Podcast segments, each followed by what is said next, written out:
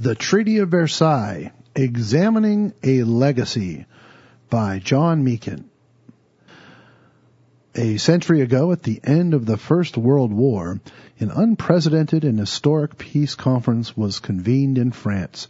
Paris became the virtual seat of world government as leaders from the United States, Britain, France, Italy, and many other countries assembled to thrash out the mess that was the aftermath of the war. The war's impact was devastating. More than 50 million soldiers and civilians had died, and millions more had been wounded in the horrific bloodletting. The conference produced five treaties, but is remembered primarily for the Treaty of Versailles, which dealt with Germany, the world's chief antagonist. This treaty was signed on June 28, 1919, in the Palace of Versailles, famous Hall of Mirrors, to take effect the following year. The treaty invariably involved many compromises, but it grappled in a thorough manner with the challenging issues on the table, as parties sought to achieve the best results possible under difficult circumstances. Germany was disarmed and lands were returned to their rightful owners as the map of Europe was redrawn. Also, the League of Nations, brainchild of American President Woodrow Wilson, was enshrined in the treaty and came into being on January 10, 1920. This would provide a public forum whereby future complaints, infractions, and arguments could be heard and resolved. One of the chief aims of the Versailles Treaty was to ensure Germany confronted the enormity of its actions. This proved to be extremely challenging, but it was the critical issue of reparations that caused more controversy than anything else. British Prime Minister David Lloyd George and French Prime Minister Georges Clemenceau strenuously argued with President Wilson for extensive reparations.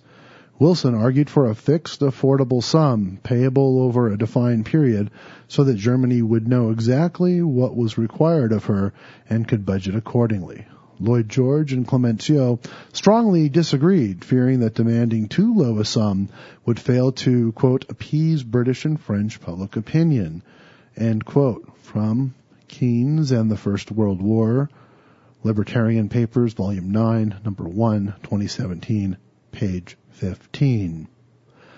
Germany, meanwhile, did not see why it should pay reparations at all. That's from Did the Versailles Peace Treaty Trigger Another World War? HistoryExtra.com, June 26, 2019. Eventually, reparations were imposed, but inevitably, perhaps, history records that some people believed the demands were too lenient while others thought them too onerous. What most people familiar with the treaty remember, however, is that it somehow caused or at least contributed to the rise of Hitler and the Nazis, leading to World War II. Is this true? Were the provisions of the Versailles Treaty, including the reparations, too harsh? Keynes' famous prediction. One who famously thought so was John Maynard Keynes, a brilliant British economist and delegate to the conference who was also closely involved with the drafting of the treaty. He walked away from the conference stridently predicting that the treaty was too harsh, the reparations too heavy, and that another war would result within a generation. Keynes wrote his conclusion in flamboyant style with a barrage of economic data in his book, The Economic Consequences of the Peace. His book became the definitive account of the Paris Peace Conference and the go-to read about the Treaty of Versailles. It was hugely influential, read by many in positions of leadership, and, quote, Germans never ceased to quote, unquote, it while Adolf Hitler rose to power. From Libertarian Papers, Volume 9, Number 1, 2017, page 25. Keynes' analysis became the received wisdom and the defining narrative of the peace conference.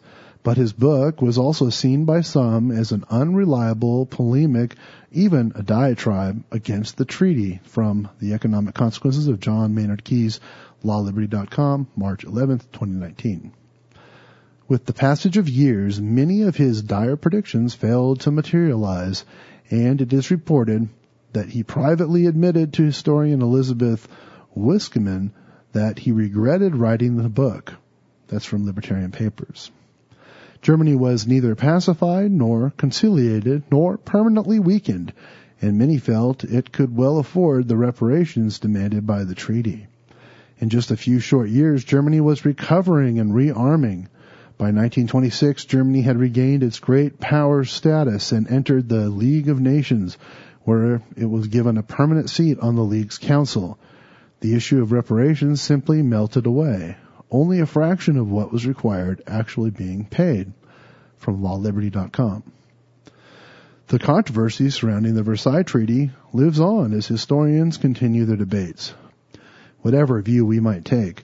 The fact remains that because of or in spite of Versailles, Germany under the Nazis did remilitarize in flagrant breach of the treaty and launched a new round of German aggression in the Second World War. And this leads us to the question why? Does something deeper lie behind the course history took after the Treaty of Versailles? The spiritual significance. The real significance of the war, as well as the peace which followed, is that the world's political, economic, and military center of gravity decisively shifted from the old world of Europe to the new world of America. This great transition was to have a decisive impact on the fulfillment of Bible prophecy. The Russian Empire collapsed as a force to reckon with, and the Austro-Hungarian Empire 1918 and Ottoman Empire 1922 simply ceased to be with the footnote that once Jerusalem was liberated from the latter, the way was clear for the establishment of the nation of Israel. This in itself would hold dramatic prophetic consequences. France was significantly weakened and the British Empire was left bleeding from economic and political blows from which it never fully recovered. Germany was thwarted in its global ambitions, but by the mid 1930s would rise again in yet another effort to dominate Europe. This left America to continue unopposed in its rise to superpower status as a world's hegemon.